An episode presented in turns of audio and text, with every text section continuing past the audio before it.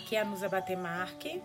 Vamos hoje para a nossa 11 leitura do livro As Vitoriosas, da Letícia Colombani, mesma autora de, do livro A Trança. Hoje nós vamos para o capítulo 23, na página 179. É uma loucura o que os Esperon conseguem. Eles têm um dom para isso. Entre os soldados do exército, todos elogiavam o ânimo e a tenacidade dos dois comissários. Quem já está em Paris, 1926. Eu não lembro se eu falei isso no início, desculpa, gente. Se falei, repito aqui. É, caso não tenha falado, já arrumei. Naquele início da primavera de 1926, as inscrições para o projeto do Palácio de La Femme se esgotaram. No dia 6 de maio, o segundo milhão de francos foi obtido. As obras tinham acabado de começar. A própria Blanche queria garantir que corressem bem. Ficava feliz quando visitava o canteiro, imaginando em detalhes como o lugar, como o lugar ficaria depois de renovado.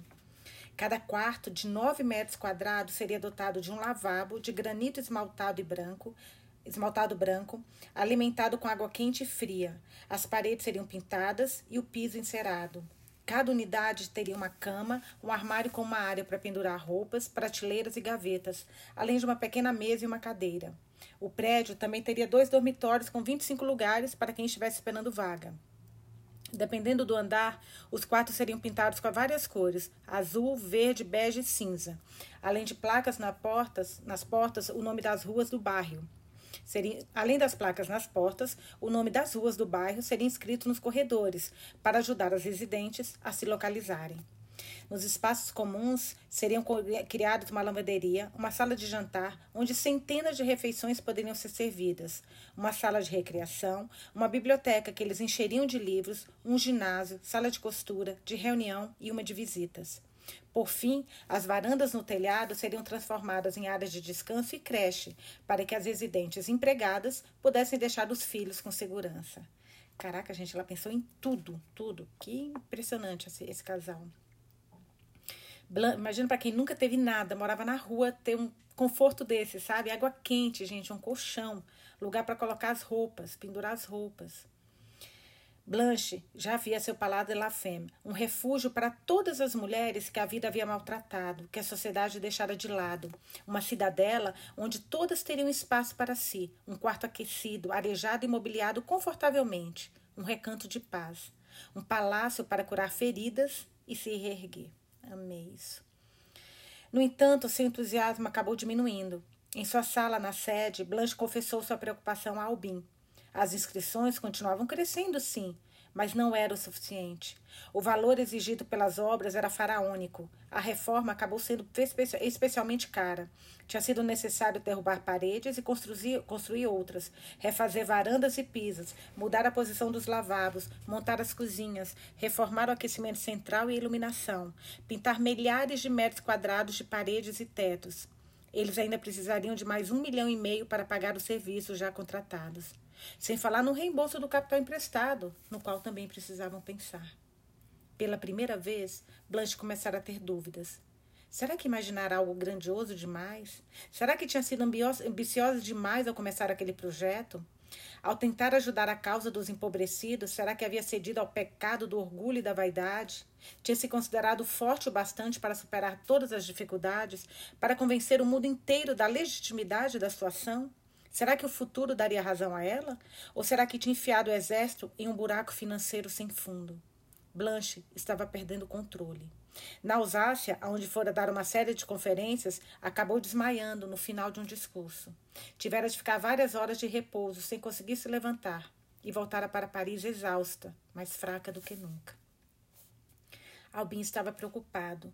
Nunca vira daquele jeito. Sua Blanche, normalmente tão orgulhosa, tão destemida, cedia aos ataques do cansaço. Sua saúde vinha se alterando. A tosse não a deixava mais dormir.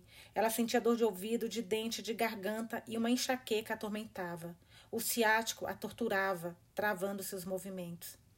Durante as longas noites de insônia, horas de insônia, Blanche se levantava atormentada e andava pela sala do apartamento não tinha o direito de fracassar, não tão perto. Pensava em todas as guerras em que tivera de entrar, em todas as batalhas de que participara desde que se alistara no exército. Sua energia abandonava, seu corpo atraía. Nas leituras, ela tentava achar o último recurso, a força para continuar lutando. Relia seu livro de cabeceira, Coragem, de J.M. Barrie, o autor de Peter Pan, em que sublinhara passagens durante toda a sua vida. Abre aspas. Diante de vocês existem anos gloriosos, contanto que vocês desejem que eles assim sejam. Então, sigam em frente, como bravos guerreiros. Fecha aspas. Lembrava-se de Santa Teresa de Lisieux, Lisieux o, abre aspas, o Senhor me concedeu a graça de não ter nenhum medo da guerra, fecha aspas.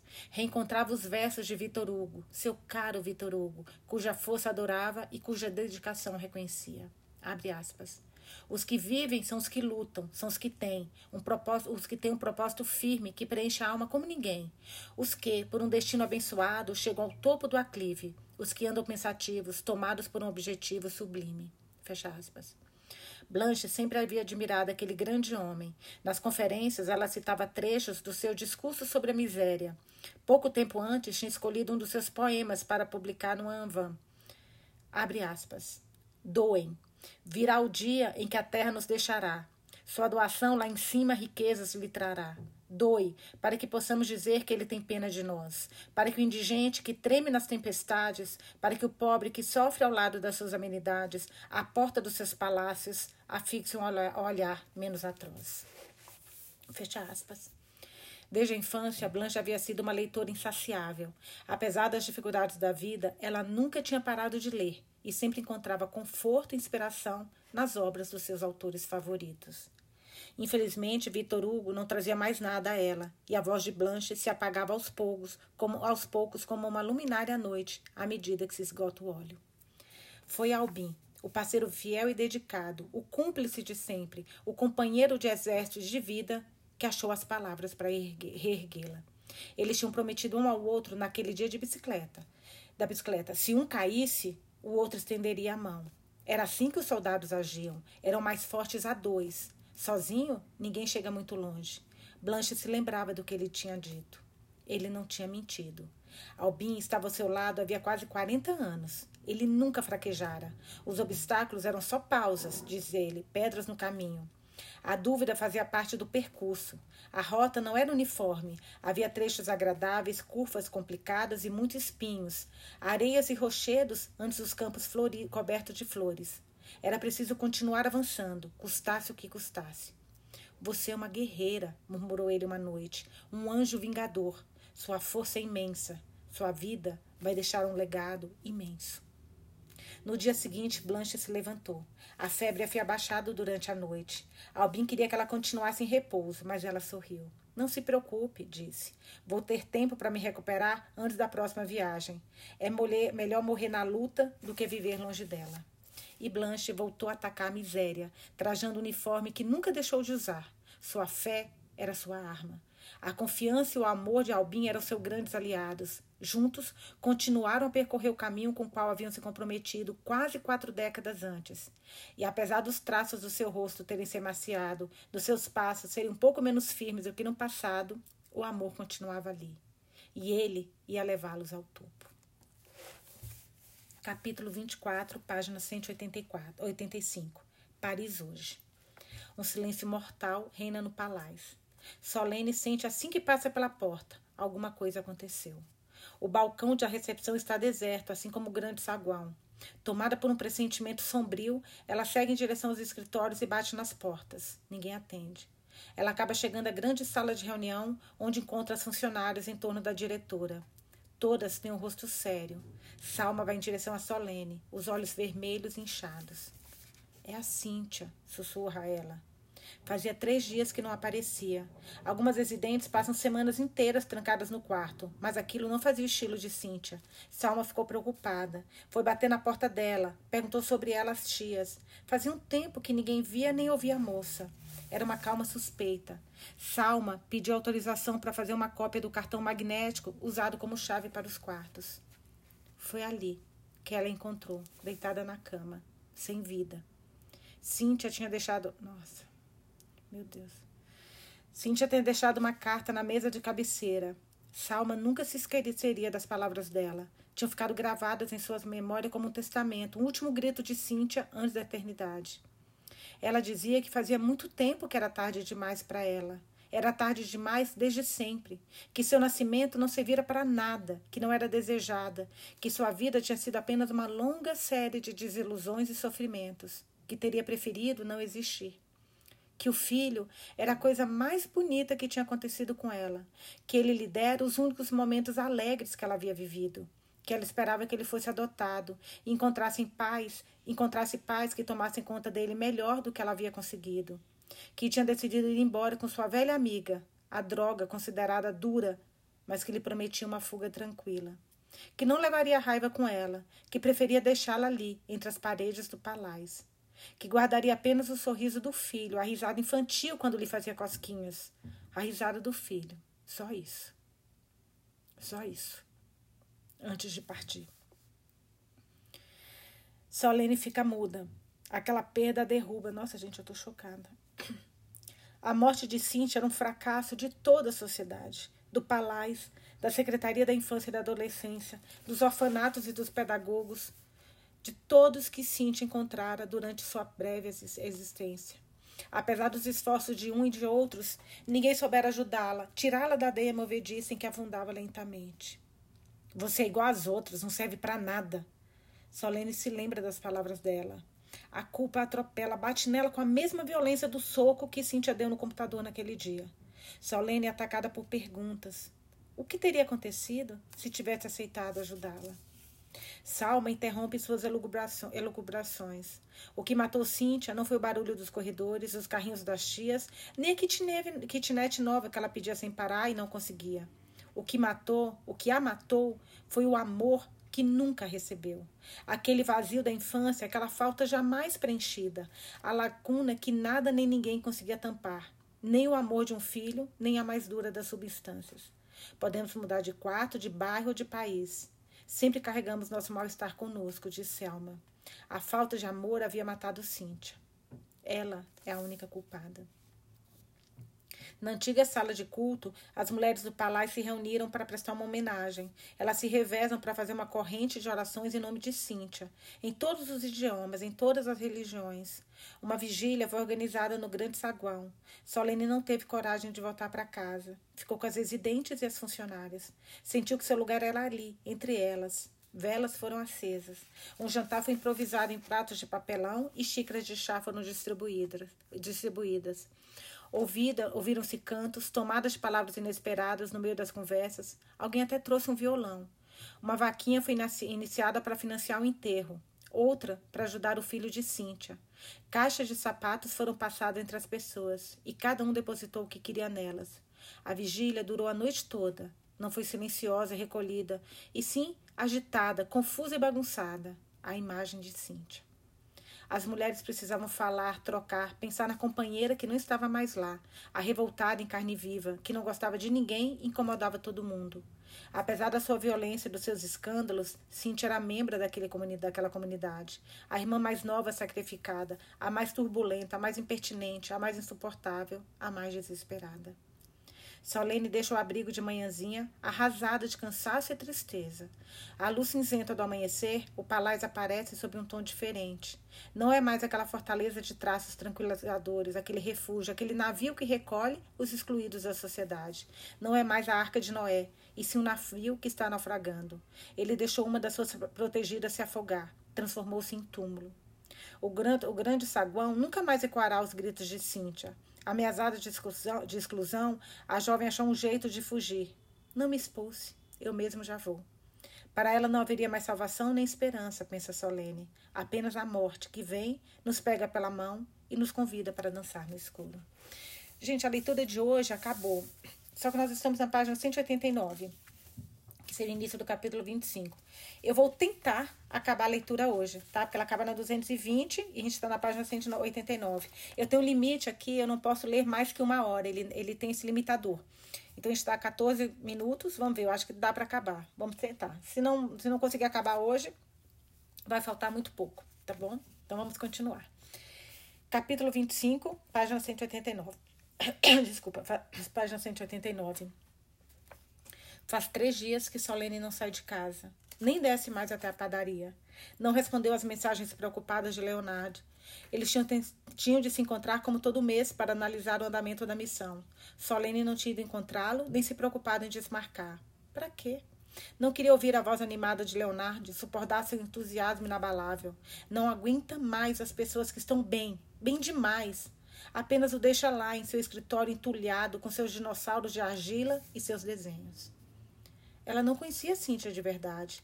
Só havia falado com ela uma vez, no dia da briga. No entanto, sua morte a derrubou. Por que aquele desânimo? Por que tanta tristeza? Solene não entende. Então, de repente, a imagem se forma.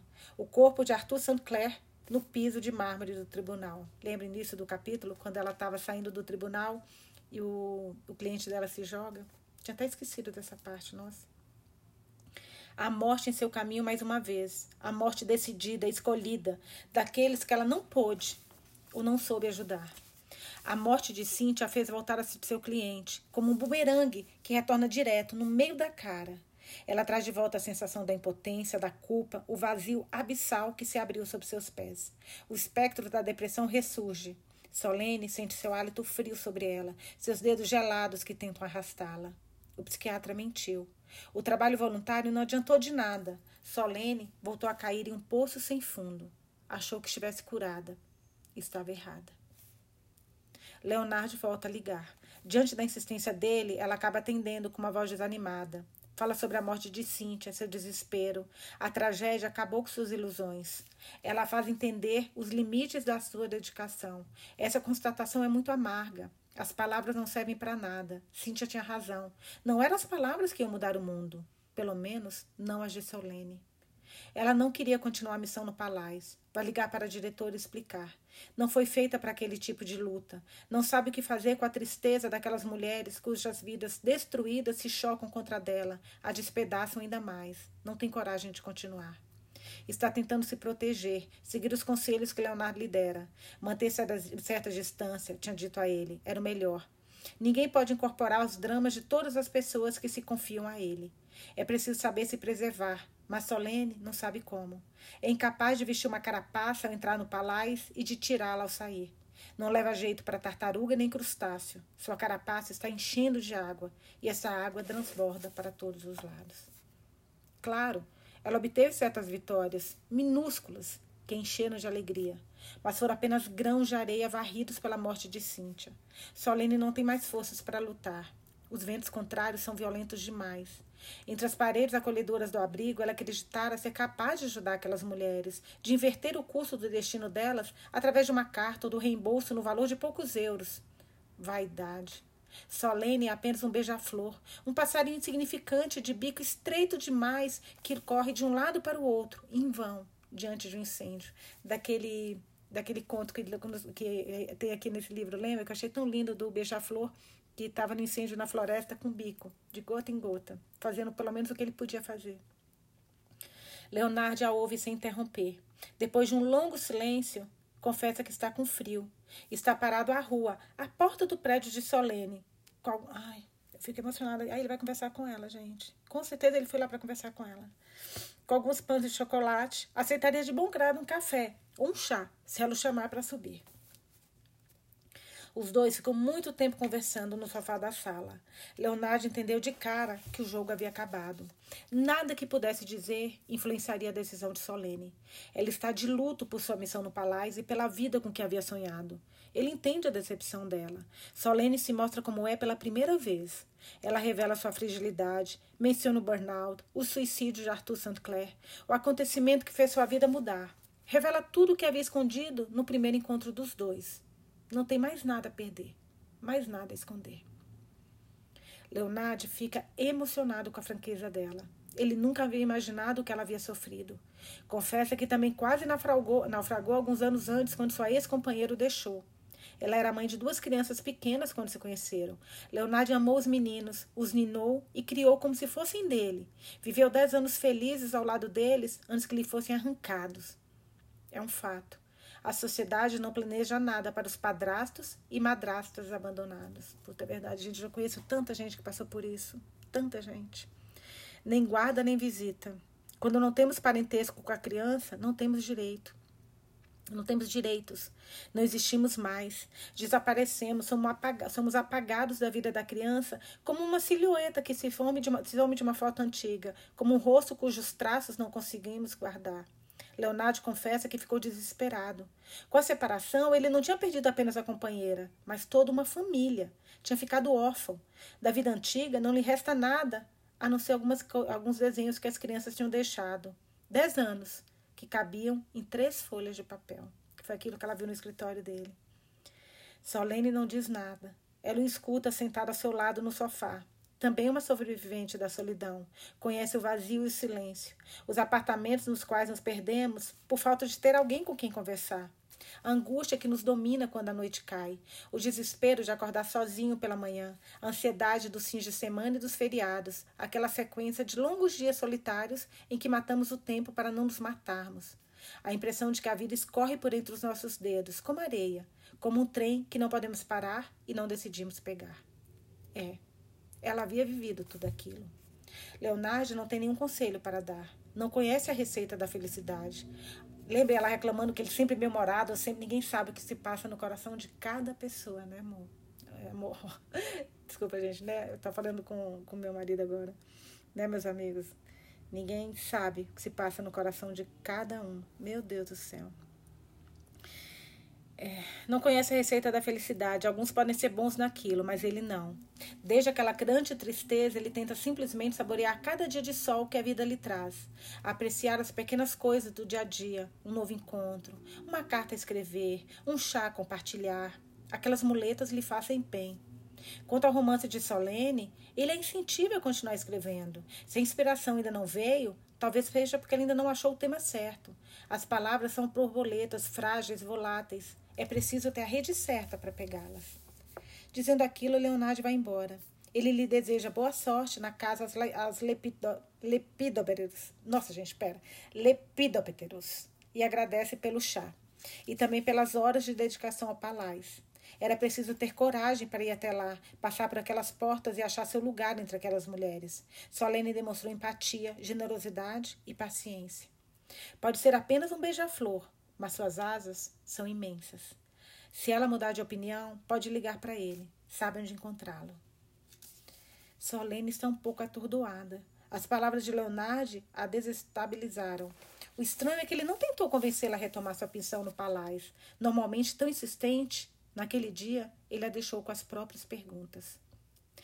Ela vai se sentar na cozinha e pega o, bode, o pote de balas. Pôs nele todas as oferendas de Sumeia, cada docinho que a menina lhe deu. O pote de geleia se encheu à medida que ela prestava serviço no palácio, uma bala por sessão. Solene adora doces, mas não tocou naqueles. Elas o guardou, como guardamos um tesouro secreto. Naquela noite, na solidão do seu apartamento, ela abre o pote e começa a comer as balas, uma a uma. E para cada uma delas, no momento do palá um momento do palácio, lhe vem à memória.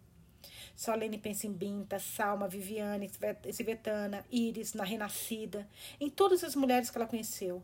Pensa nas aulas de zumba, nas xícaras de chá, na vigília por Cíntia, naqueles momentos que compartilharam ali, com os ursinhos de caramelo, as garrafinhas de Coca-Cola, os delicados, as gelatinas, as balas de morango, os azedinhos, os marshmallows, as balinhas em forma de Smurf e chacaré. O gosto pela vida volta. Doce demais, picante, nojento, vivo, mas presente. Ela se diz que é muito tarde, tarde demais para Cíntia. Sua morte é injusta, intolerável, inaceitável. Para cada sumeia salva, muitas outras se afogam. É tarde demais para ela, mas não para as outras. Há muitas mulheres feridas nas ruas. Não é preciso ir muito longe para encontrá-las. Justamente há uma perto dali, no térreo, de joelhos, em frente à padaria. Capítulo 26, página 195. Ela se chama Lili. Na verdade, é Aureli, mas ela detesta o nome escolhido pela mãe. Não tem nada a ver com ela. Lili é mais estiloso, é chique, deixa a pessoa em um certo nível. Quando Solene a aborda em frente à padaria, ao cair da noite, para chamá-la para tomar um café, a jovem sem teto faz uma cara de surpresa. Faz semanas que elas se encontram sem realmente conversar. Solene lhe dá moedas e um croissant de tempos em tempos. Ela cumprimenta sorrindo. Não é muito, mas já é alguma coisa. Um esforço que outros não fazem. Solene a convida a ir até um restaurante próximo dali. Lili está com fome. Ela escolhe um hambúrguer com fritas, com muito ketchup, pede ela ao garçom. Ela adora.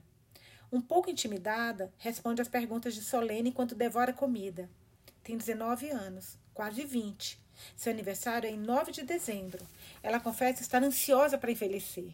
Aos 20 anos, ninguém tem direito a nada. Ela pertence ao círculo dos Tresnen, uma expressão inventada pelos sociólogos para designar os jovens, no caso dela. Nem no trabalho, nem na escola, nem na faculdade. Nossa, nunca tinha escutado isso. Lili descobriu a expressão no jornal em que se senta todos os dias para sentir menos frio. Ela conta sua história para quem quiser ouvir. Uma infância no interior ao lado de uma mãe exuberante e simpática. Histérica, segundo alguns. O pai de Lili logo entendeu que estava sobrando e foi embora. No início ia ver a filha no fim de semana ou nos dias de folga. Depois parou. Ele teria gostado de levá-la para viajar nas férias, de passar tempo com ela, mas a mãe sempre se opunha. A criança que havia carregado e posto no mundo lhe pertencia. Era sua coisa, seu troféu. Veja como minha filha é bonita. Veja. Lili cresceu em plena apneia, entre dois cômodos do pequeno apartamento da família e a doceria que a mãe havia herdado. Nunca lhe faltou carinho, mas ela costumava sentir que lhe faltava ar. O amor maternal a sufocava, absorvia por completo, a digeria. Não identificava a fronteira entre o eu e o você. A mãe e a filha dormiam na mesma cama, dividiam as mesmas roupas, os mesmos sapatos. A mãe tinha poucos amigos. Dizia que não precisava de mais ninguém. Você me basta. Ela dizia: Estamos bem assim. E Lili acreditava nela. Aquele amor a esmagou, a massacrou. Nossa, gente, uma por falta de amor, uma por a outra por amor demais. Quando cresceu, a pequena Lili se tornou bonita. Infelizmente, ela agradava aos homens. A mãe havia notado isso. Na doceria, alguns deles se demoravam diante dos bolos quando a mãe Nino servia. Outros apareciam com mais frequência do que antes. A mãe surpreendia os olhares insistentes sobre o corpo de Lili. Ela então pegava os folhados da mão da filha e pedia que ela verificasse o ponto dos bagnes acho que é os pães, né, no forno no fundo da loja. A adolescente não tinha o direito de reclamar, já havia entendido. O ciúme da mãe era acompanhado por uma forma de apropriação. Todos os outros tinham sido excluídos da relação delas. Então Manu apareceu. Eles se conheceram no corredor da escola profissional em que Lili estudava, um curso de doceiro. Ela se apaixonou por ele, como nos apaixonamos aos 16 anos. Juntos saíam escondidos, iam às festas e voltavam às seis da manhã. Com ele, Lili descobriu a liberdade. Ela adorava sua tranquilidade, aquela maneira de viver sem pensar no amanhã. A mãe começou a ficar deprimida na ausência dela. Tentava impedir a filha de sair, fazia chantagem, ameaçava cortar sua mesada se ela mantivesse aquela relação. Dizia: Tome cuidado, ele não ama você. Criticava Manu, encontrava todos os defeitos do mundo nele, tornando a imagem do rapaz cada vez pior. Em vez de desanimar Lili, aqueles discursos maternais a afastavam cada vez mais do apartamento da família. Ao ver que estava perdendo o jogo, a mãe mudou de estratégia. Chamou Manu para jantar e até ofereceu emprego para ele na doceria durante o verão. Parecia decidida a fazer as pazes. Surpresa com aquela mudança, Lili ficou muito feliz e não desconfiou. Um dia depois de sair para entregar uma encomenda, Lili voltou antes do previsto. Encontrou a mãe e Manu nos fundos da doceria, abraçados, seminus. Li Nunca esqueceria a expressão da mãe naqueles dias. Em seus olhos havia um tipo de alegria, de revanche. Havia ódio. Meu Deus do céu. Ela não disse nada, apenas pegou suas coisas e o primeiro trem para Paris. Nunca mais deu sinal de vida. Duplamente traída e ferida, encontrou abrigo na casa de uma prima, que a acolheu por certo tempo. Depois pediu que ela fosse embora. Tinha acabado de conhecer um homem, precisava de privacidade. Lili não ficou chateada. Passou por muitos divãs e sofás-camas em relacionamentos efêmeros antes de se tornar uma sem-teto. Ela procurou um emprego. Docerias não faltam em Paris, pensava. Mas logo ficou desanimada ao perceber que o setor estava saturado. Um dos doceiros para quem havia entregado o currículo tinha recebido inscrições de 30 candidatos. Ele só poderia escolher um. A, a mediatização dos programas de culinária tinham feito surgir muitas vocações, mas o mercado não havia acompanhado, explicara ele. Até as marcas mais prestigiosas vinham passando por dificuldade devido à concorrência com as docerias industriais. A procura por emprego a forma, tomou a forma de um longo túnel que levava à precariedade. Ela tentou encontrar em contato com o pai, mas não conseguiu. Ele havia refeito a vida no exterior, em Bali, pelo que ela havia entendido ao telefone, ou algo assim. Lili se lembra da primeira noite que passou na rua. Foi um mês de junho. Não tinha dinheiro suficiente para pagar um quarto de hotel. Não estava muito frio. Então ela se decidiu se instalar em um banco. Só daquela vez, pensou. Aquela vez se repetiu no dia seguinte e nos dias que vieram depois. Aquela vez dura há meses. Ela já pensou em voltar para o lugar de onde veio, é claro, mas não quer voltar a ver a mãe. Apagou toda a vida que teve antes. Na pequena cidade em que cresceu, Lili teria vergonha de esmolar. Não suportaria encontrar alguém que conhecesse. Ali, ao menos, é anônima. É uma entre muitas outras na rua. Ela havia jurado nunca pedir esmola, nunca chegar àquele extremo. extremo. Teve de se resignar a isso. Do frio ainda é possível se proteger, mas contra a fome é impossível lutar.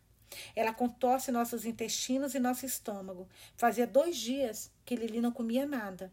Então ela se escondeu atrás do papelão no qual escreveu Me ajude e chorou.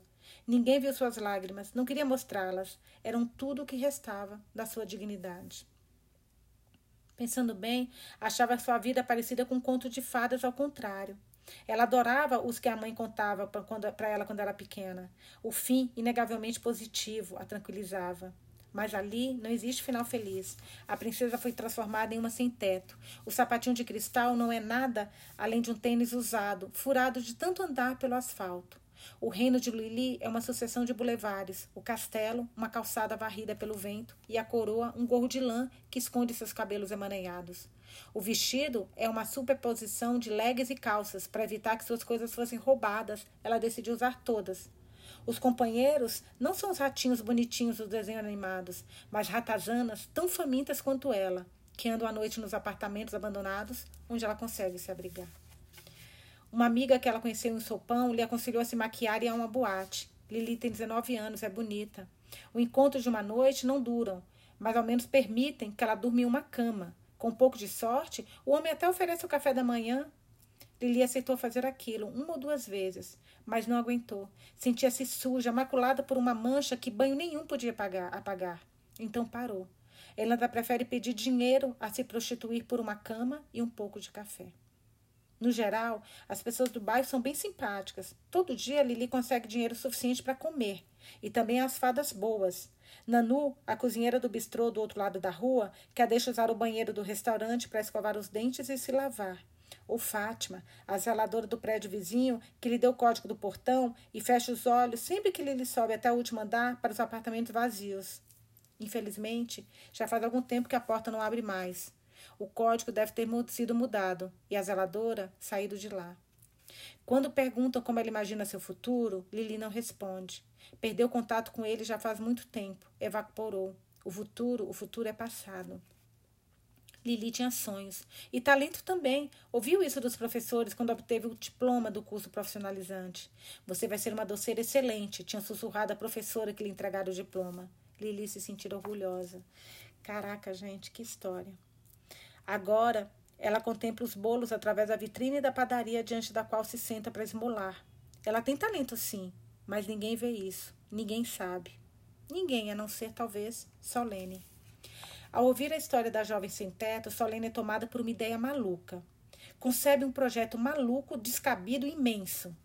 É um projeto de vingança, uma revanche contra a miséria. Solene não vai deixá-la vencer a guerra. Ela perdeu uma batalha, perdeu Cíntia, mas a luta não terminou.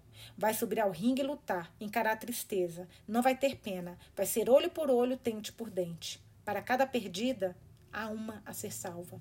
Solene faz aquela promessa para si mesma naquela noite. Vai tirar Lili da rua para compensar a morte de Cíntia. Redigir cartas não vai bastar. Vai ser preciso lutar, ativar sua rede de relacionamentos, usar seus contatos no palácio, falar com a diretora, as assistentes sociais, Salma, as voluntárias e as funcionárias. Solene vai ter que demonstrar coragem, paciência e tenacidade. Mas a vitória não é impossível, ela sabe disso. Se a anja da renascida tinha conseguido, por que não ela? Dispõe do tempo, da força e da energia necessários. Cíntia tem razão. Às vezes, palavras não bastam. E quando não tens serventia, é hora de agir. Capítulo 27, página 203. Abre aspas. Tem uma citação no início do capítulo, tá? É preciso ter fé no trabalho, nos métodos, acreditar que alguma coisa vai acontecer. E ela acontece. William Buff. Estamos em Paris, 1926.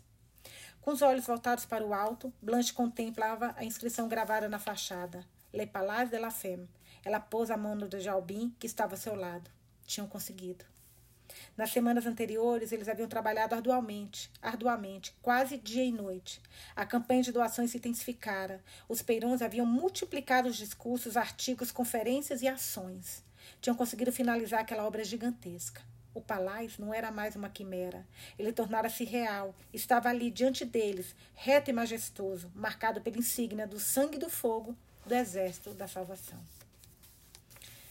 O Palácio de la Femme foi inaugurado oficialmente em 23 de junho de 1926. O general Branwell Buff veio de Londres para a ocasião. Naquela tarde, quase duas mil pessoas se espremeram no imenso salão da recepção. As grandes personalidades do Comitê de Honra subiram ao palco ao lado do representante do presidente da República. O senhor Durafur, Durafur ministro do Trabalho e da Higiene, declarou sua gratidão, admiração e reconhecimento ao Exército de Salvação. Albin tomou a palavra, exausto, mas radiante. Graças às inscrições, 3 milhões de francos tinham sido obtidos, contra qualquer expectativa. Ele então pediu um quarto milhão indispensável para cobrir as taxas de instalação que superavam em muitas previsões. A luta tinha que continuar. Enquanto ouviu os discursos, Blanche pensou em todas as batalhas que teve de liderar. Pensou na Marechal que conhecera em Glasgow tanto tempo antes e na pergunta que ela fizera. E você? O que vai fazer da sua vida? Ela sentia que a resposta estava ali, entre as paredes daquele abrigo, daquela fortaleza dedicada às mulheres empobrecidas. Pensou em todas que um dia encontrariam abrigo ali e seriam salvas.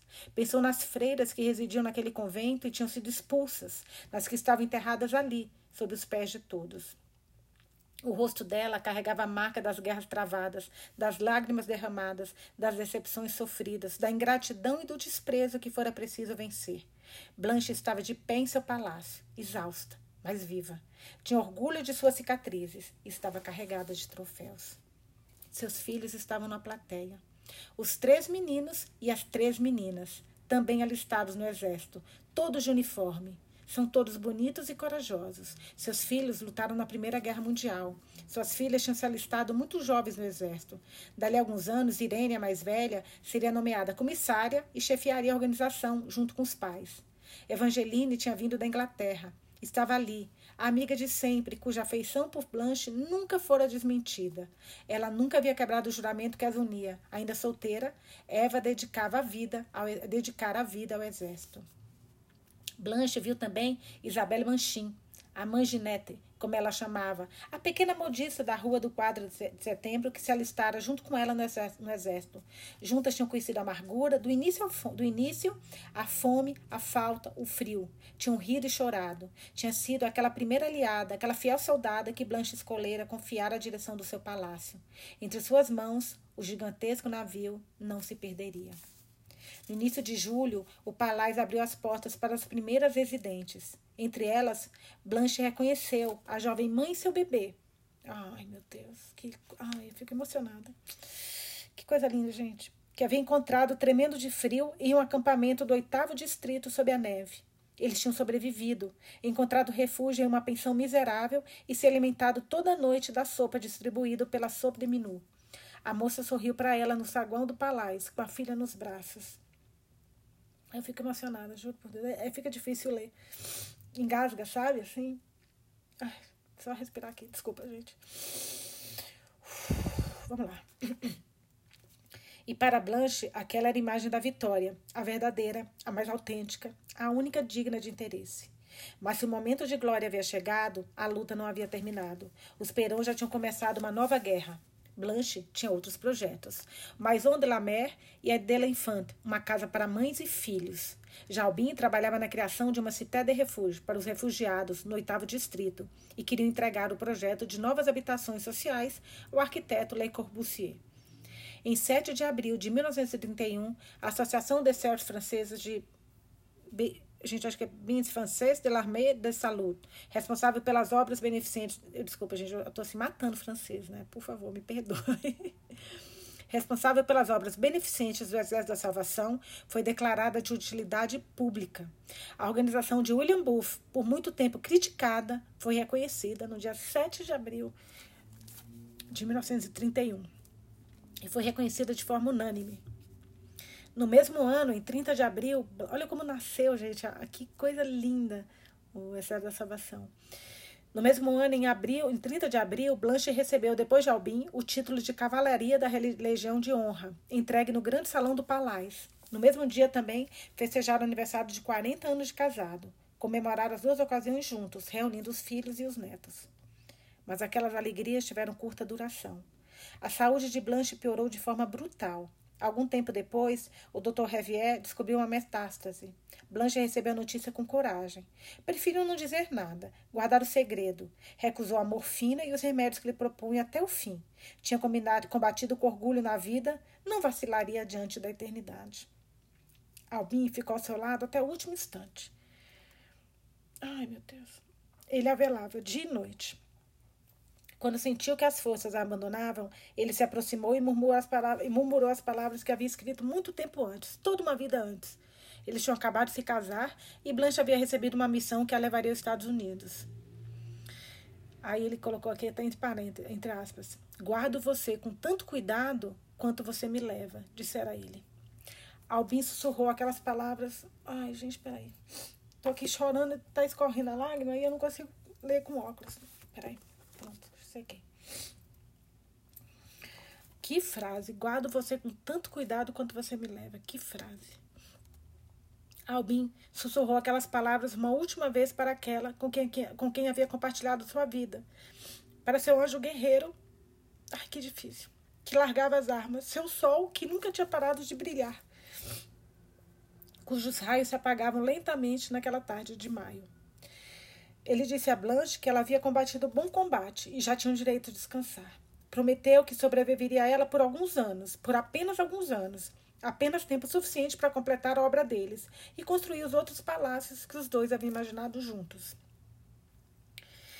De repente, Blanche estava ali, de pé diante dele. Não era mais aquele corpo enfraquecido e agonizante, e sim uma jovem oficial de 20 anos, orgulhosa e cheia de vontades na estrada da terra.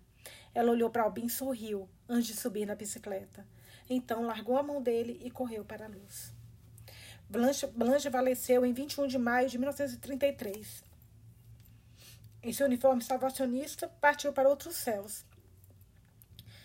para liderar outras batalhas. O velório aconteceu em 24 de maio, no salão de recepção do Palais. Albin não pudera aceitar que a homenagem à sua mulher acontecesse longe daquele lugar. Se certas guerras merecem um exército, o de Blanche estava encarnado ali. Ela estava ali, naquele prédio que revelava a força da sua dedicação. Albin mandara que as paredes fossem cobertas de panos brancos. Não queria nada de preto, nem nenhuma cor escura naquele dia. Nem flores, nem buquês, nem coroas. Blanche não teria desejado aquele tipo de decoração. O único buquê que ornava o caixão viera de uma menininha de sete anos. Ela pousara sobre ele um punhado de flores do campo que ela mesma colhera. Aquela criança era o bebê que Blanche havia salvado do abismo, a menina de quem ela quisera cuidar, construindo para ela um palácio. As residentes assistiram à cerimônia. Estavam todas presentes, inclusive as mais idosas, que haviam tido que receber ajuda para caminhar até lá. Todas haviam deixado os outros andares, os quartos, as cozinhas, os corredores e descido a grande escadaria. Foram centenas a se juntar no imenso salão do térreo destinado às árvores de Natal e às festas. A sala estava lotada. Nem todas puderam entrar. A multidão se espalhava por todos os cantos, pelos corredores, pelo grande saguão e até pela rua.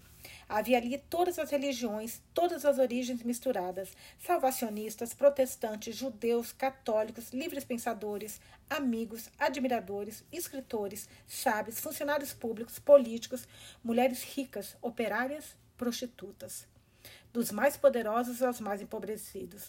Todas as classes da sociedade estavam representadas.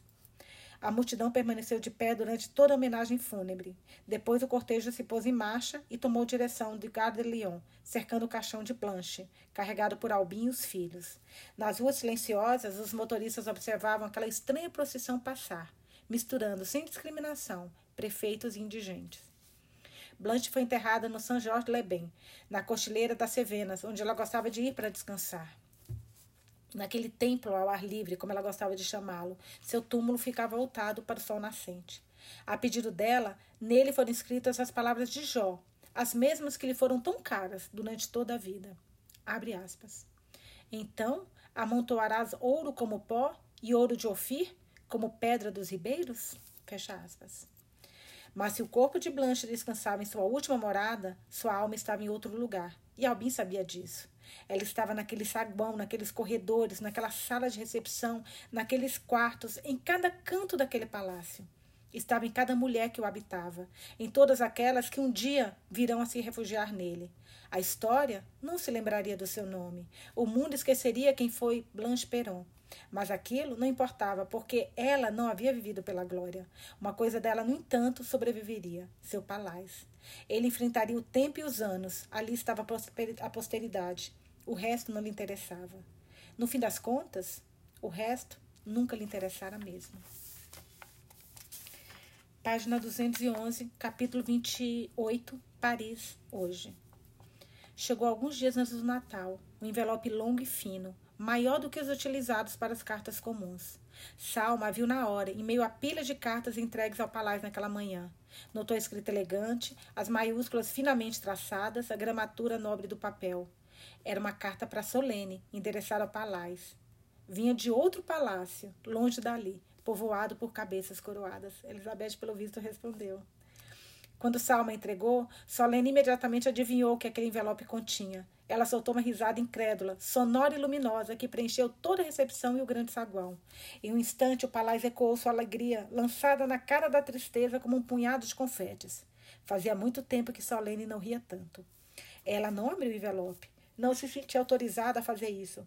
Correu pelos corredores, com pressa de entregá-la à destinatária. Ela mesma era apenas uma simples intermediária. Silvetana Deixava sua kitnet quando Solene surgiu diante dela com a carta na mão, emocionada, sem fôlego, animada como uma criança diante de um presente que esperou por muito tempo. Silvetana encarou com uma expressão surpresa e pegou a carta que ela lhe entregou.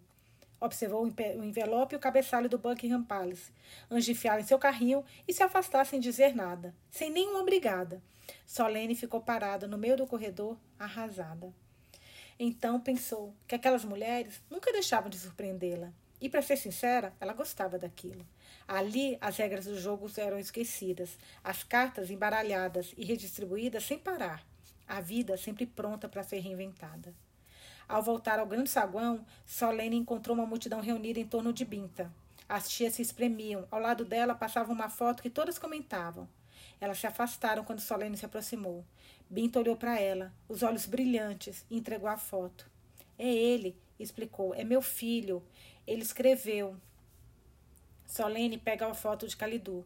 Um belo menino de oito anos, já forte e sorridente. Uma onda de emoção a invadiu. Lágrimas surgiram em seu olho, seus olhos como vários riachos que ela não podia conter. Uma das tias suspirou. Vai começar de novo, sussurrou ela. Ela vai começar a chorar de novo. E Solene sorriu, pensando que talvez nunca conseguisse ser escritora. Talvez nunca fosse uma grande romancista, mas era uma caneta, uma pena. E sim, tinha orgulho daquilo. Era uma pena de beija-flor a serviço daquelas mulheres que a vida havia maltratado, mas que mantinham a cabeça erguida, sempre erguida, como a renascida. O grande jantar do Natal de Palai será realizado naquela noite. Ela acontece no imenso salão da recepção, aberto para as grandes ocasiões. Uma árvore gigantesca foi decorada. Uma mesa imensa está posta. Todas as residentes estão ali, assim como a diretora e as funcionárias, as assistentes sociais, as pedagogas, as contadoras, as faxineiras, voluntárias e permanentes. Solene também foi convidada. Pela primeira vez, ela recusou o convite dos pais para a festa tradicional de todos os anos. Eles ficaram surpresos. Ela explicou que tinha outros planos para a noite e passaria no dia seguinte para dar um beijo nos dois. Ela chamou Leonardo para acompanhá-lo acompanhá-la. O convite não foi totalmente desinteressado. Solene queria um voluntário para vestir a fantasia do Papai Noel e distribuir presente para as crianças. Era sua vez de contratá-lo. Leonardo riu e logo aceitou.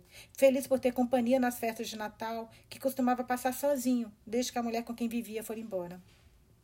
Sobre a imensa mesa estão reunidos os pratos trazidos pelas residentes. Todas puseram a mão na massa na cozinha. Binta preparou seu futi e vestiu sua roupa de festa, um blend com as cores de Daquiné.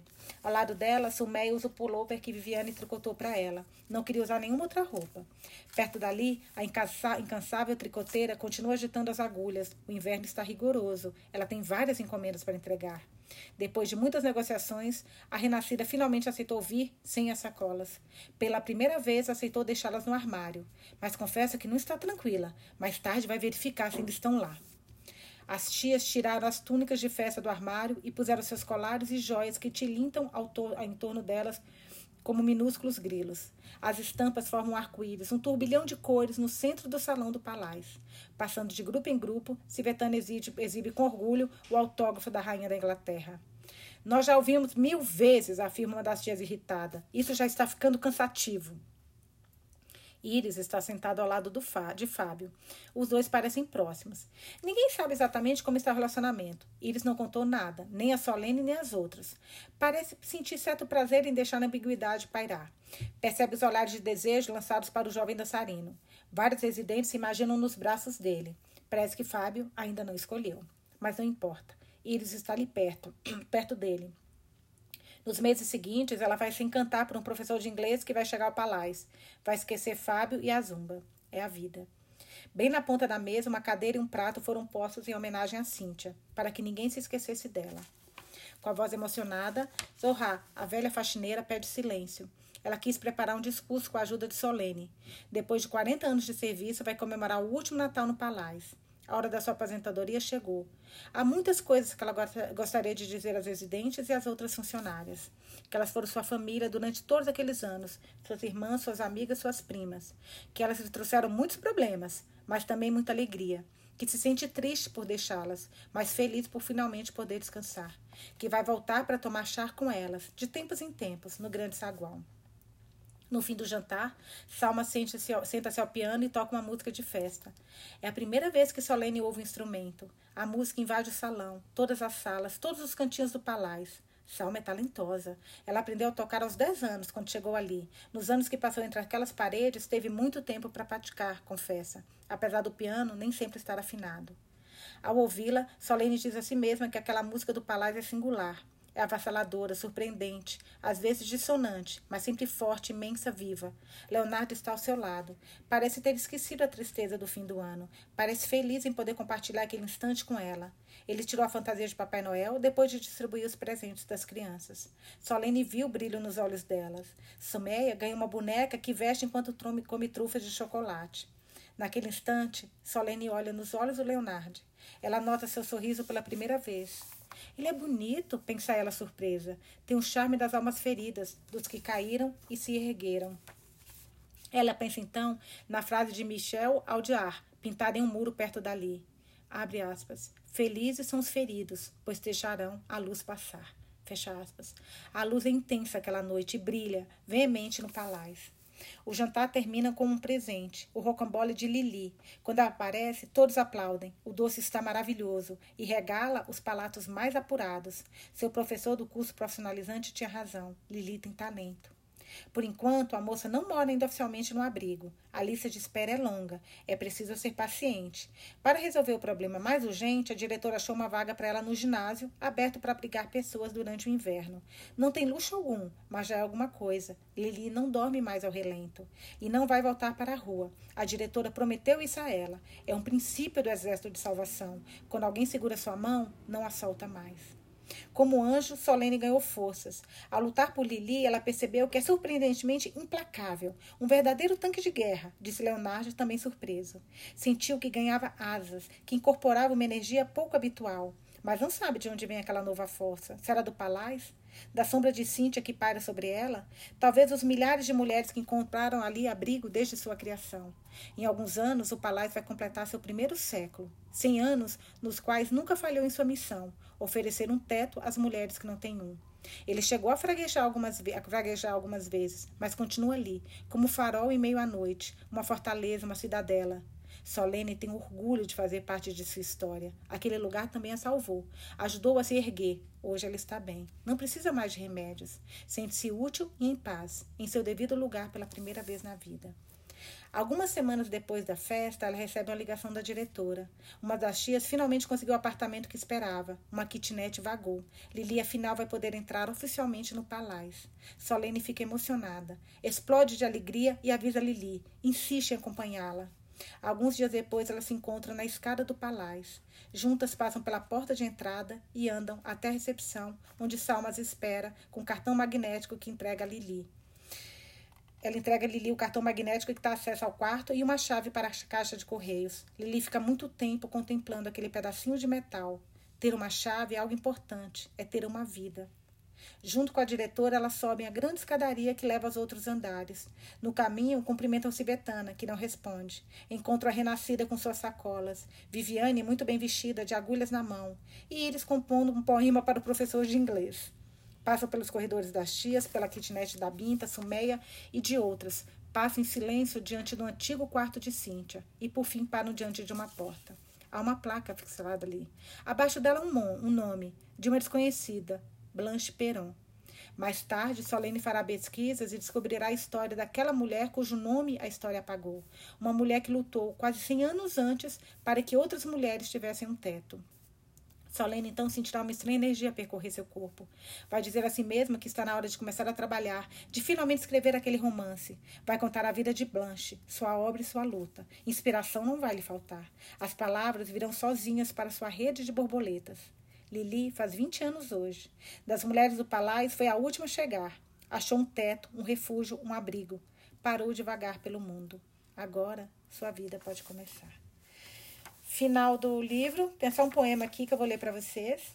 Chegou a minha hora de ir, em silêncio, na ponta dos pés, fugir. Não levo nada para onde vou. Daqui nada leve meu coração. Nada criei, nada construí com minhas mãos. Nada produzi, nenhum filho gerei. Não deixarei nenhum vestígio no mundo. Terei sido só uma chama que durou apenas um segundo. Minha vida está aqui, uma bênção. Nas poucas palavras desta última oração. Vocês que sobreviverão a mim, continuem a lutar. Continuem a dançar. E não esqueçam de doar. Doem seu tempo, doem seu dinheiro, doem o que vocês tiverem, doem o que vocês não tiverem. Não levarão nada lá para cima, não mais do que eu. Quando a hora tiver chegado, vocês seguirão para um céu desconhecido e sentirão sua verdadeira liberdade, pois eu digo em verdade, tudo que não é doado, tudo que não é doado é perdido. Irmã Anônima, Convento das Filhas de Santa Cruz, século XIX. Ai, gente, que livro maravilhoso. Acabamos, consegui 57 minutos, consegui acabar o livro. Eu estava preocupada de não dar tempo, mas teve. Eu vou deixar uma perguntinha, queria saber o que vocês acharam. E no final do mês a gente tem debate na sala do Meet. Eu vou adorar que vocês conseguirem participar. Beijos e até a próxima leitura. Próximo livro, né? Até o próximo livro que a gente vai ler. Vou escolher e vou falar com vocês.